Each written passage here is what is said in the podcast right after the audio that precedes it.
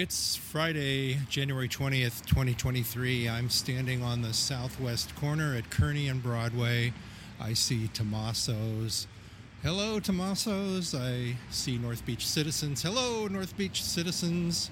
And uh, shortly I'm going to be crossing the street diagonally, but safely, of course, uh, to go into Keys Jazz Bistro at the northeast corner of Kearny and Broadway and talk to the owner, Simon Rowe. So uh, stay tuned.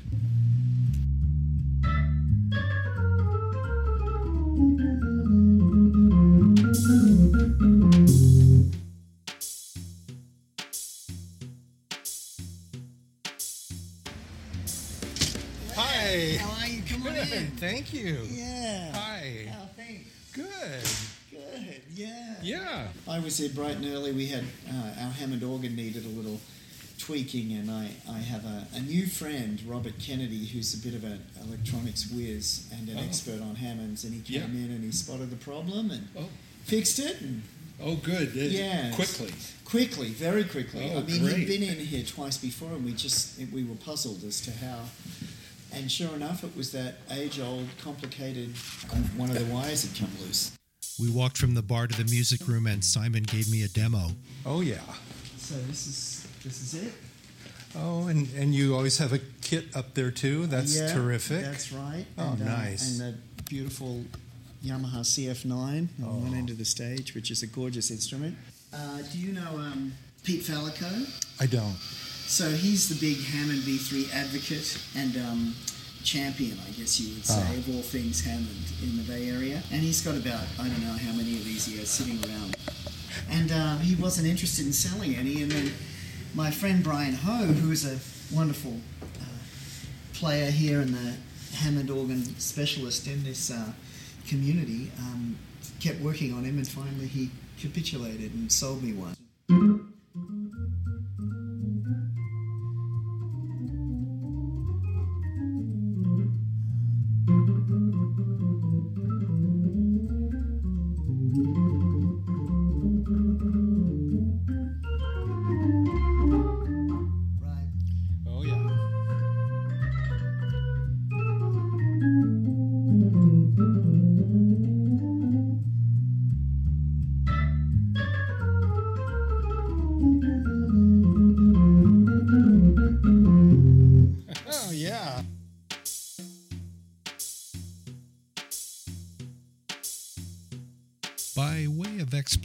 For what you're about to hear in the interview, news came out this day of the death of musician David Crosby, which got me thinking as I walked to the interview about the jazz touches in many of Crosby's songs.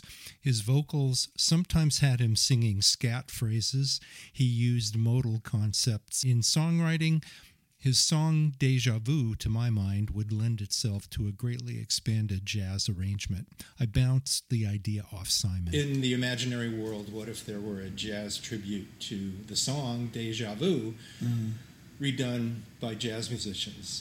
Because Crosby went into that realm at times with yeah, his music. I think he was inspired. His son's name was Django, right? Yes. So, yeah. Yes. So, well, um, is Django. Yeah. yeah. Mm-hmm. So I got to thinking about it, and um, just thinking about if I could lead the remake of doing Deja Vu in a jazz style, Lambert, Hendricks, and Ross, the vocalists, mm-hmm. and the Duke Ellington band from the Newport Jazz Festival. When was that? In fifty-nine, I think. Right. It's mm-hmm. on the C D. Right. Yeah, backing up Lambert, Hendricks, and Ross. Right. Yeah. So, anyway, wow. I wow. probably thought about that walking down to Broadway, because Jon Hendricks had that show here for so many years on Broadway. Mm-hmm, mm-hmm, mm-hmm. What, History of the Blues, I think right. it was. Was that at the Showcase, or, uh, or was it a different venue? I, it was on the south side of the street, but mm-hmm. I don't remember mm-hmm. which club. Because mm-hmm. the jazz showcases were the Bamboo Hut or Monroe's, ah. one of those, you know. Yeah, yeah, I think it was in that block. So okay, yeah, cool. Yeah, wow, wild. Yeah, yeah, that's well, wild. Flights of fancy. Yeah, yeah, anyway. yeah. Well, um, that's what this life of music is. It's yes, like it is. Big flight of fancy, you know. Yeah.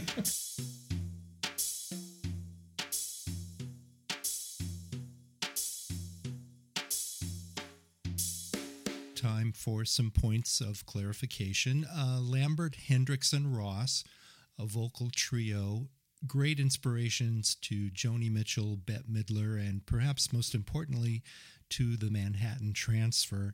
Jon Hendricks, J O N, H E N D R I C K S, was the Hendricks of Lambert, Hendricks, and Ross. So for a performance at the nineteen sixty Monterey Jazz Festival, thank you for the reference here, Wikipedia, Jon Hendricks created and starred in a musical he called Evolution of the Blues Song, later shortened to Evolution of the Blues. Uh, the group played a number of uh, well-known classics, uh, Percy Mayfield's Please Send Me Someone to Love, the gospel song That's Enough, and the blues evergreen song C C. Ryder, later uh, made famous and successful by Mitch Ryder and the Detroit Wheels.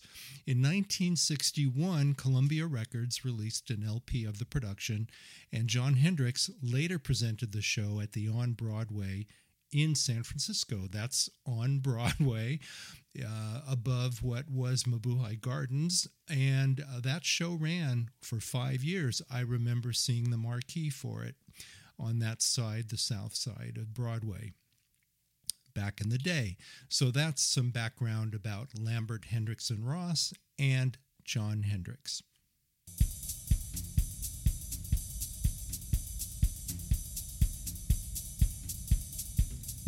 One correction here, too, about Duke Ellington and band. They played at Newport Jazz in nineteen fifty-six, July of fifty-six. The performance was captured on tape and released by Columbia later, uh, Duke Ellington at Newport, and it is certainly one of my favorite Ellington recordings. It really resuscitated the band's career and is so much fun to listen to. The crowd is just so getting into the band, and uh, the band burns it up. So if you've never heard Ellington at Newport, July fifty-six, highly recommended.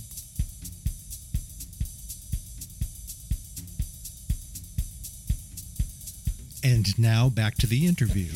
Yeah. Well, congratulations on the opening of Keys. Oh, well, thank you. Yeah, you know, um, we have our shovel in the dirt, you know. Um, uh, so that, uh, as they say, that's the hardest part of building a house, right? Getting the shovel in the dirt. Yeah. You know, but, but thank you. Yeah, we're, we're excited to be up and going. Yeah, yeah. It's... um. It, it truly is a labour of love, and I'm reminded of that every evening, you know, when the room's full of people, and uh, and I walk out onto the stage and say hello and introduce the band of the evening, and I think, well, this is, you know, uh, as close to paradise as a musician might ever hope to be, you know, uh, in terms of having a receptive audience there to to hear the music mm. of their choice, and the musicians mm-hmm. ready to give of themselves, you know. I mm-hmm. think in an intimate, you know, surround uh, mm-hmm. intimate surroundings, I think that's, I remember seeing that or f- experiencing that as a even preteen, I think, you know, um, uh, just the first times that I went into a real jazz club and sat, you know, near the edge of the stage and looked up at those musicians, and I thought they were gods. I really did. Yeah. I thought, wow, I'm not, will I ever get to be part of that club, you know? Um, and, uh, you know, and uh, so I think it's one of those um, rare circumstances of art where we get to share of ourselves in such an individualized way, you know, in the company of others, in real time, you know. I think that's the beauty of jazz music, you know. So, um, insofar as that's going, um, you know, we're we're thrilled, beyond thrilled, you know, and every night we are, you know. And um, as to the practicalities, getting community to embrace, you know, filling the room up uh, with community, and, and um, you know, as I joke with people who come in here and they say, well, I hope, I hope this goes on for a long time, and, you know, my standard re- reply is, well, if you're here, I'm here. So, you know, that's how it works, right? Beautiful. Yeah. Yeah. Yeah. You know. Well, um, great. Yeah. So what was the opening date? Uh, November tenth, and we had a sort of an opening week of celebrations. Um, Uh, Claire D uh, was our um, sort of, uh, what should I say, um, you know, galvanizing and, and, and convening force on the opening night, and she and her quartet presented a beautiful hour-long set. And of course, you know, she's such a master um, interpreter of the American songbook, and so respectful and cognizant of the lineage of of great jazz singers, that to have her at the helm was just really appropriate. And we, we squeezed one hundred thirty people into that eighty-five person space. We had but no move, fire marshal. No fire marshal. We had to move a few tables out of the way. But, you know, everyone that was there I wanted, and, and you know, and I made it very clear from right from the get-go, you know, you are here for a concert presentation, you know, so um, absolute attention and stillness is required in order to be present, you know. And people have pretty much uh, really gotten the message as far as that's concerned. We've had four shows a week since that opening week, and uh, we've had everyone from Kenny Washington, um, uh, you know, uh, who is one of our prize vocalists, of course, in the Bay Area and sings all over the world. Uh, he sang to a, a few packed houses here, which was really thrilling to see the room filled up with, you know, ninety people, um, all waiting for the pin to drop, you know, and uh, it was it was great. And um, uh, who else has been here? We've had Sylvia Cuenca. I don't know if you know her work. She's sort of bi-coastal. She's New York um, established, but she has parents down south of the city, and so she's doing the bi-coastal thing. She brought a uh, brought a beautiful quartet in, and she's married to Um, the bassist who was the last bassist for Art Blakey and the Jazz Messengers, Essiot Ocon Essiot. Mm, mm. And uh, so whenever Essiot's on the stage, look out, you know, it's it's incredible. And and uh, Patrick Wolf was back with a quartet and quintet. Um, uh, let's see, I had the good fortune to host uh, the wonderful alto saxophonist Andrew Spate just a week before he died, tragically, um, which was... Um, I'm, I'm so glad that we had that opportunity, but also just totally shattered, as is most of the community, by by his loss, you know. And um, what else have we had? Um, Aaron Germain's quartet. Aaron Germain's quartet, of course. I can't think of all of that. Was incredible too, you know. And of course, the best of the Bay Area there: Adam yeah. Schulman, um, Jesse Levitt on saxophone, and uh, Dizon Claiborne on drums. Uh, and that was. Uh, Um, that was incredible. That was a really great. Aaron's a masterful um, uh, composer and and curator, really. Um, you know, he really designed some beautiful sets of music. And uh, one of the lovely things we do here is we we have a band in residence for four nights, and so they they play from Wednesday through Saturday. So to watch the evolution uh, is amazing. You know, and of course I'm here every night. I open the doors, I close the doors. So, you know, which is, um, you know, uh, also a very joyful, um, you know, function of, of my role here, you know, to see I'm these sure. artists giving of themselves. And I, I mean, sometimes I'm running around delivering food and taking orders and checking on the sound and tweaking, you know, monitors and, you know, doing everything that one does to make sure the show is perfect, you know, yeah. um, and that the customers are happy. Sure. But, you know, uh, there are those rare moments where I get to sit still and, and just absorb it like everybody else in the room, and that's that's truly a joy. You yeah, know? And no uh, doubt. Yeah, we had, um, uh, and we are, we are sort of... Um, bringing in some bi-coastal figures too. Craig Handy, I don't know if you know his work at all, but a great tenor saxophonist, New York, um, you know, uh, saxophonist that has family in Oakland. Uh, he came in for the week of uh, Christmas, and uh, that, and we played a lot of his originals again with my trio, and that was that was a hoot. And uh, and then Sandy Cressman brought her beautiful Homage to Brazil band in uh, the week of New Year's, so that was that was a joy. A lot of these folks that I've just heard of, that I'm meeting and hearing play for the first time, and no surprise that just the, the ability of artistry and expertise of folks living in this Greater Bay Area um, is, uh, you know, just not bowling me over. really. Yeah. And uh, so I, I had no doubt that I'd be able to maintain a, really a world-class schedule here with all the great players we have uh, in the area, and, mm-hmm. and that's really bearing fruit, you know. Mm-hmm. And um, uh, I don't think um, anyone who's come to a show here has been in any way disappointed, you know, certainly musically. Yeah. You know, yeah. And, uh, you know, and as you know, as a presenter too, it's it's tricky to walk that line, um, you know, um, who to include, who can handle that sort of um, responsibility of a mm-hmm. four-night run, mm-hmm. um, and, and, you know, um, really hosting the venue to the crowd, because once I hand over the reins and I introduce them, then it's, it's their theirs. show. Yeah, it's all theirs, sure. you know. And yeah. um, so... You know, there's there's a lot just besides playing really good music there. You know, you have to be able to interact with an audience yeah. and and um, and educate. You yeah, know, absolutely. You know, tell tell stories about right. the music, and you know, um, because you know, the, um, the average person is coming, you know, not with a lot of insider knowledge of the music. You know, they're, they're coming to be entertained, and and part of that is to. to tell them about the music, I think. And, and of course, this setting, you know, has that level of intimacy where you can do that. You know, it's not a big formal, you know, multi-hundred seat theatre. Yeah. yeah, yeah.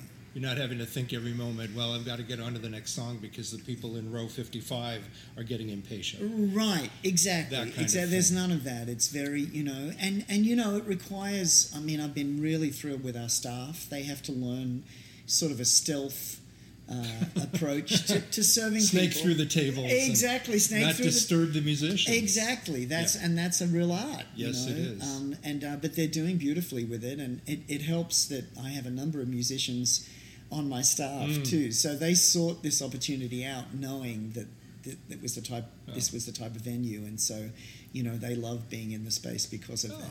That's you know. great synergy right there. Well, it is. Yeah. It is. And, and um, you know, my, uh, in fact, yeah, I mean, if they don't, if they don't play music, they, it, it's an, it's a very important part of their lives for each and every one of our staff members, which I think makes sense, right? You yeah. know? Because yeah. if you're going to be around it twenty-four seven, you better have some affinity, right? Yeah, absolutely. So, um, individual acts and groups are here for a four-night stand. For a four-night what, stand. What time is the downbeat? Yeah, so we do shows at seven o'clock and nine o'clock. And um, the way it's been working is that the weeknights are a little quieter on Wednesdays and Thursdays. So, you know, people can usually roll up, you know, last-minute decision and, and, and come in. Of course, we prefer reservations so that we have a sense of what sort of traffic we're going to have. And you do that through your website? Yes, we do all the reservations through keys jazz bistro dot com. And you can, you know, find your show and time of choice, uh, day and time of choice, and then go ahead and order the tickets online.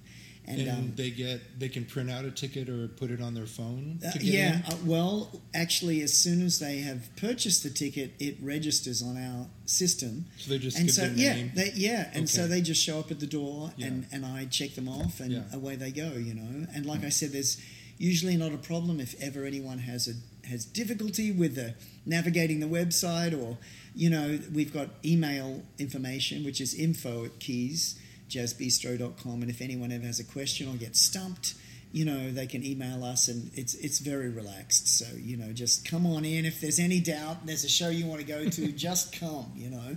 And um, uh, in the future, you know, when we have, you know, we start getting packed in here, um, and for a big name like Kenny Washington, or, uh, you know, I would recommend really knowing that you have a ticket before you mm-hmm. show up, you know. Mm-hmm. But most nights we can...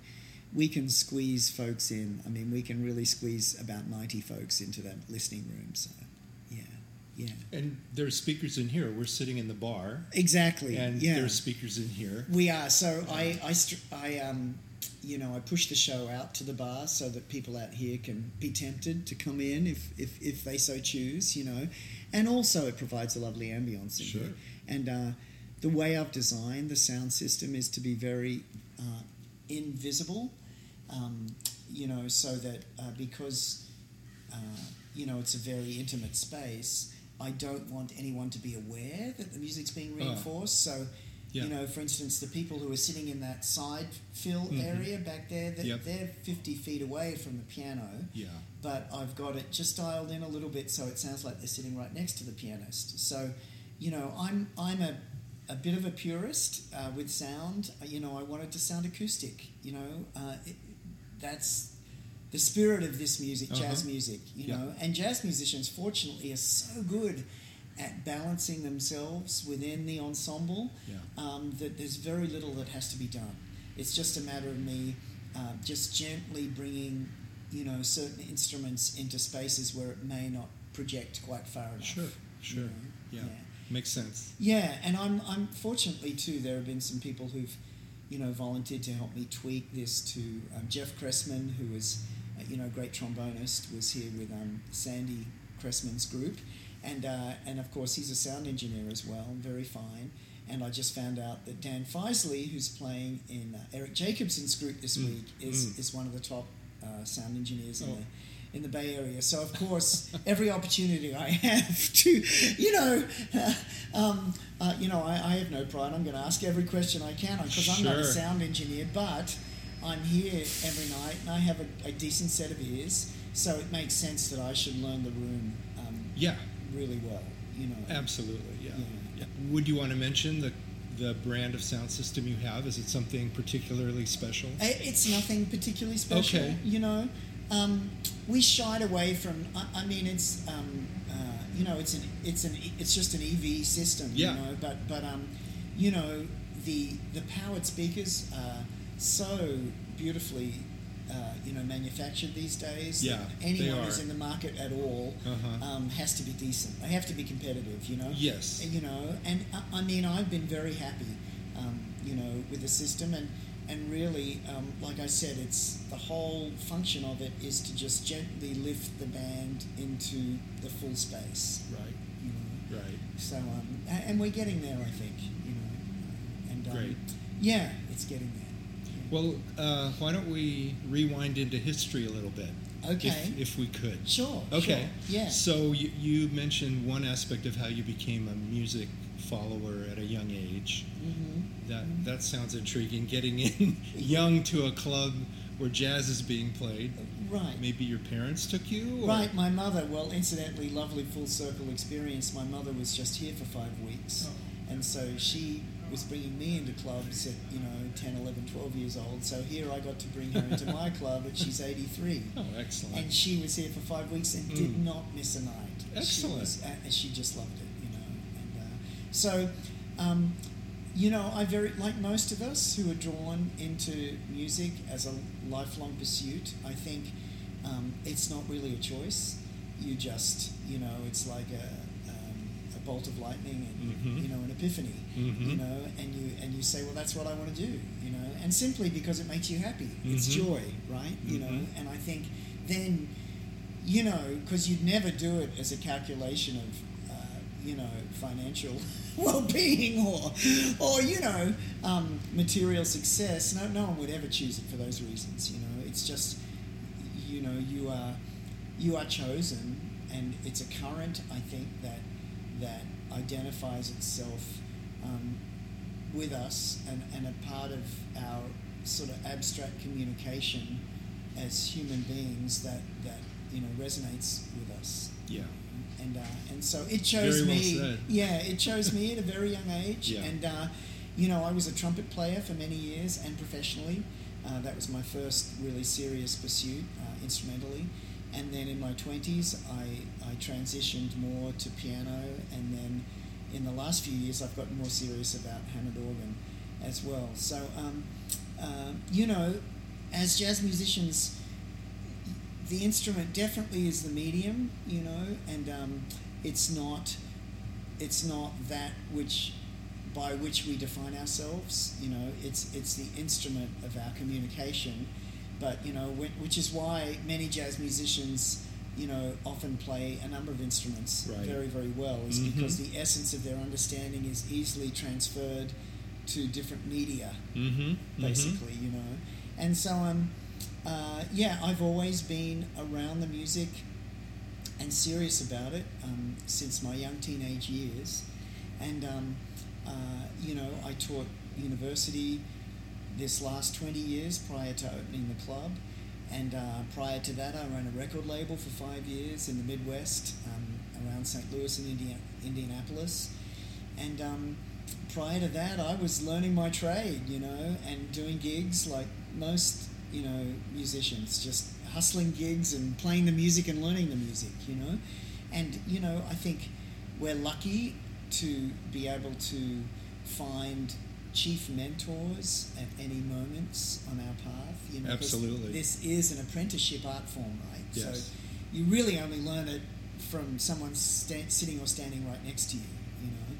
And um, certainly from a jazz perspective, I feel that my one of my great mentors was um, was uh, Willie Akins in Saint Louis. I was there in my early thirties and really just sort of getting my my piano, professional piano stuff together, and ended up in Willie's quartet for about four years, and um, uh, and that was my you know baptism of fire, really, um, and uh, I just remember um, showing up to gigs and thinking that I was prepared, and then thinking, what? At all, and just hanging on for dear life. And then I'd go home and practice like a demon and think I'll be ready for the next gig, and then Willie would play two notes and I would think, oh where, why is he so far out front there in the distance, you know? But you know, if you keep doing that it, um, every day, it night ups in, night your out game. Yeah, and you don't realize that over time you've actually evolved to the point where you're uh, you know you you have just absorbed all of this information, yeah. and, and this emotional energy, yeah. and and um, these tools that, right. you know, um, that you can only get on the gig, really. Yeah. I mean, you, you can practice till you're blue in the face in the practice room, but, you know, the rules of engagement really only apply when you're in battle, right? You know, and that, and that's in the gig. And I, I say that with all the, the love in the world, you know. Of course, we're not in battle. We're we're communing with our with our um, colleagues, but right. but um, it's uh, definitely anything you do in the practice room only takes shape in performance, I think. Well, since your current instrument is uh, the Hammond B three, do you have particular organists who you most admire? Oh, absolutely. So, um, you know, and that's, I just want to clarify, I haven't forsaken the piano in any way. Okay. I'm still a very serious uh, pianist, and, and that to me is, is much more second nature, obviously, because I've been playing it for, you know, thirty years now professionally. Um, so, but the organ is my latest, um, uh, you know, uh, love affair, for sure. So, um, people, uh, one of my favorite is um, favorites is Melvin Rhine. Again, we were talking about the Indi- uh, Indianapolis connection, the Montgomery brothers, and right. yeah, so Melvin yeah. Rhine was was uh, played with Wes Montgomery there in Indianapolis, oh. and uh, again, he was a pianist who then became an organist, and just I, I love his um, just his whole approach to the organ, you know, his his nuance, his his choice of color. Um, And uh, it's re- really sounds like he's singing. It's a voice, you know. And uh, I am. Um, I got to meet him too um, by happenstance when I was teaching up in the Upper Midwest at Minnesota State University. We had the opportunity to bring him up as a guest, and um, uh, and he just knocked me out. It was not long before he passed away. Actually, just a year or two before he passed away, and um, he was struggling with some f- health things, but wow, when he sat behind the organ, it just woke up. It spoke so beautifully, and I thought to myself, wow, you know, imagine having that sense of um, control and and nuance and and such a voice that he that he had with the instrument, you know. And I love um, uh, some of the modern conceptualists of the instrument too. Um, I love what Larry Goldings has done with his trio. Do you know that group? I've heard some of that. Yeah, with Peter Bernstein and um, Bill Stewart is the drummer. Right. Yeah, yeah. So that that is a great, and you know, you could almost hear the click in the late nineties when that band.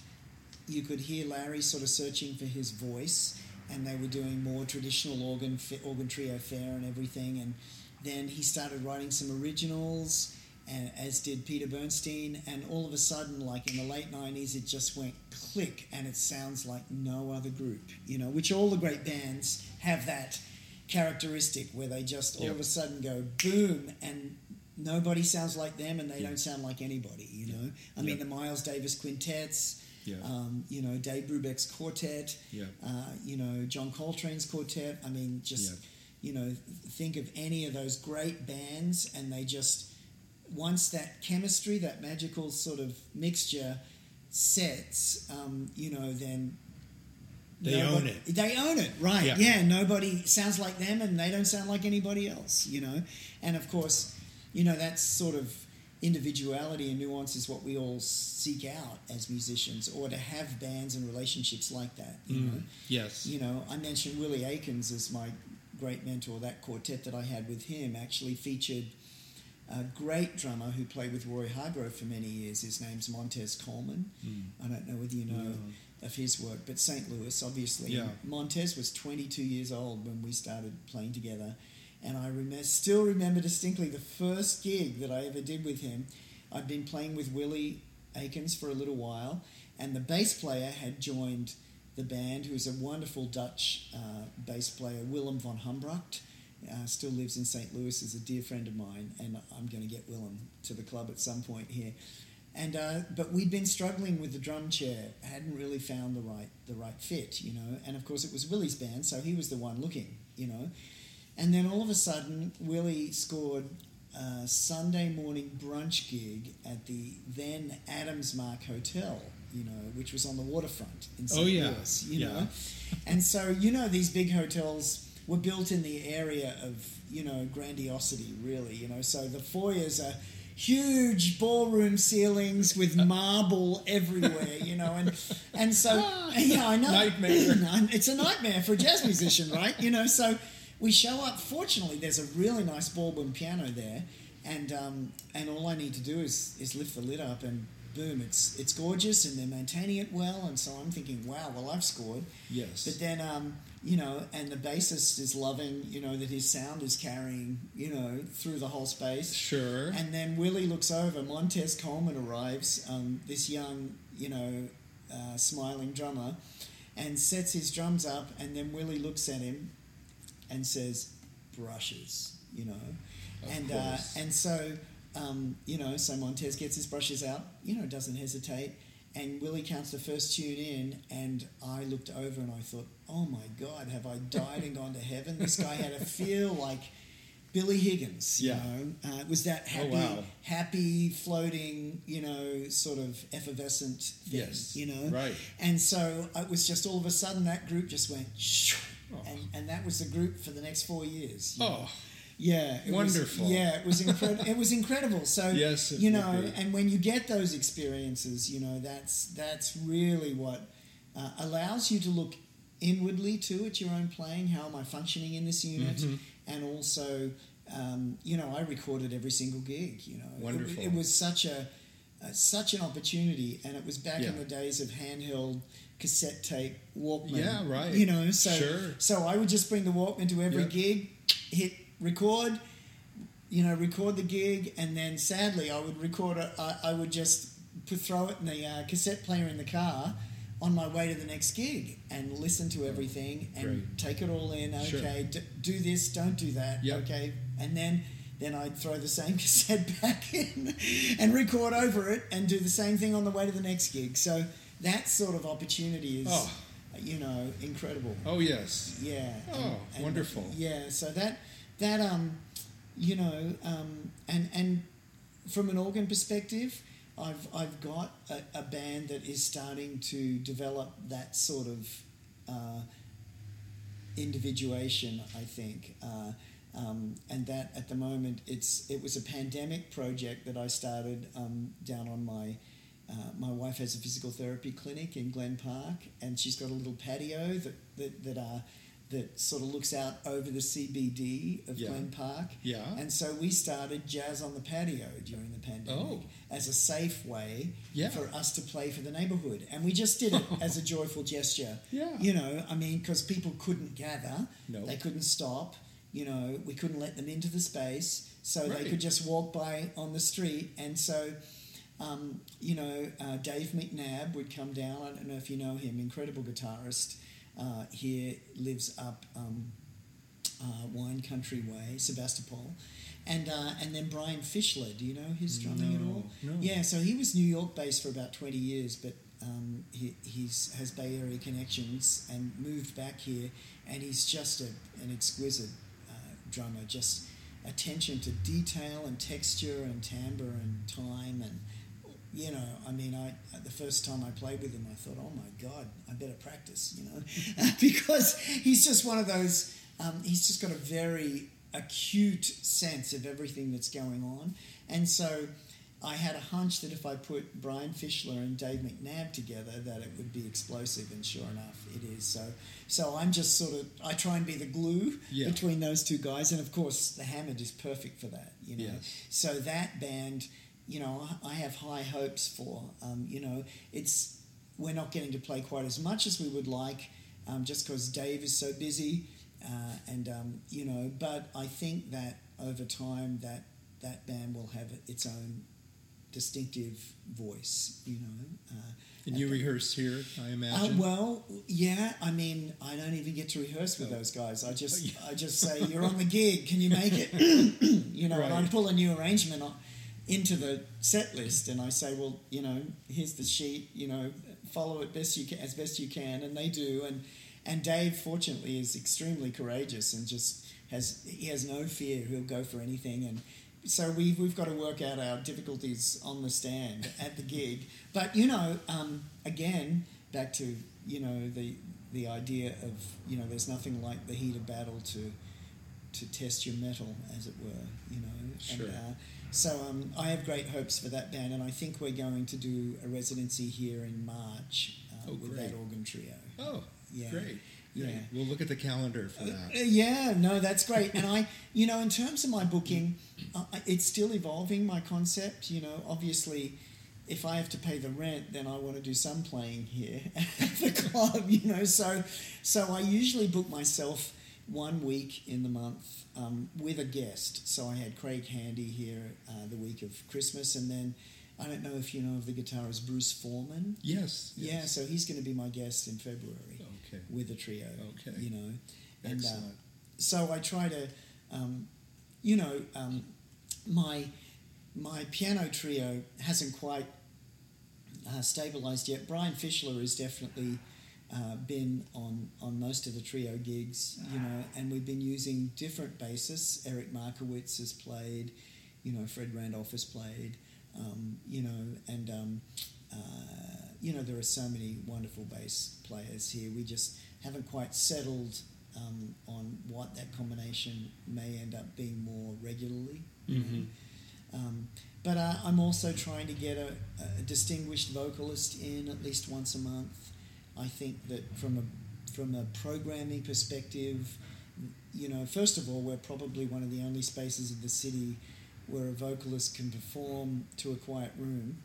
Uh, because, uh, you know, unless uh, the music is front and centre, um, then people gab, you know.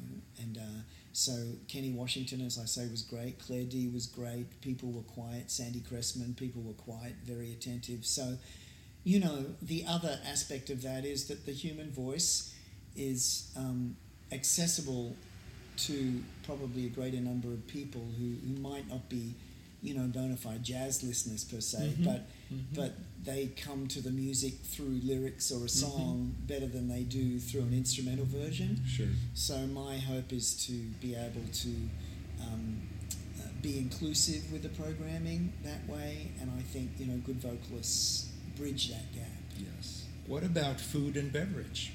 Food and beverage. Okay. Um, Great that you ask, because my my uh, my general manager, who also ha- who has the misfortune of being my son-in-law, uh, is uh, has fifteen years of hospi- fifteen years plus of hospitality experience, and so I basically said to him, "Look, I know nothing about this, um, uh, you know, about the hospitality side, mm-hmm. so you know, he's the one who's really um, taken uh, the brunt of the hospitality piece of this, and uh, he's he's put a beautiful menu together. Oh, thanks. And um, uh, and uh, we've got a really lovely wine list as well, um, a really nice list of classic co- cocktails.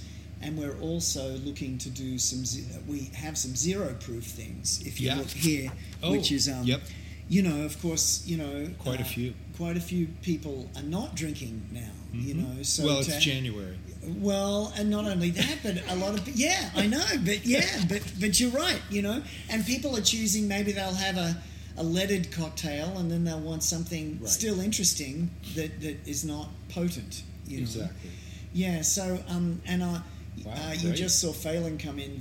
He, he's he's our, our main chef and, and cook, and um, and you know he's he's doing a beautiful job, uh, you know, creating some uh, not off-scene sort of entrees. You know, uh, you see we've got things like coq au vin mm-hmm. and the fish and grits, a little bit of a southern twist, looks great. And the basil prawn salad, you also, know. Yeah, yeah, yeah. And we've got some vegan and vegetarian options there too, some nice appetizers. Yes. So, um, you know, uh, our basic premise is the music brings people in here, but the hospitality keeps people here and give helps them to have a fulfilled experience in the space, you know.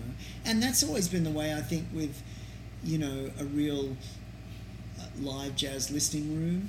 You know, people want a nice cocktail, you know, they want something to nibble on, uh, or you know, maybe they want a full meal.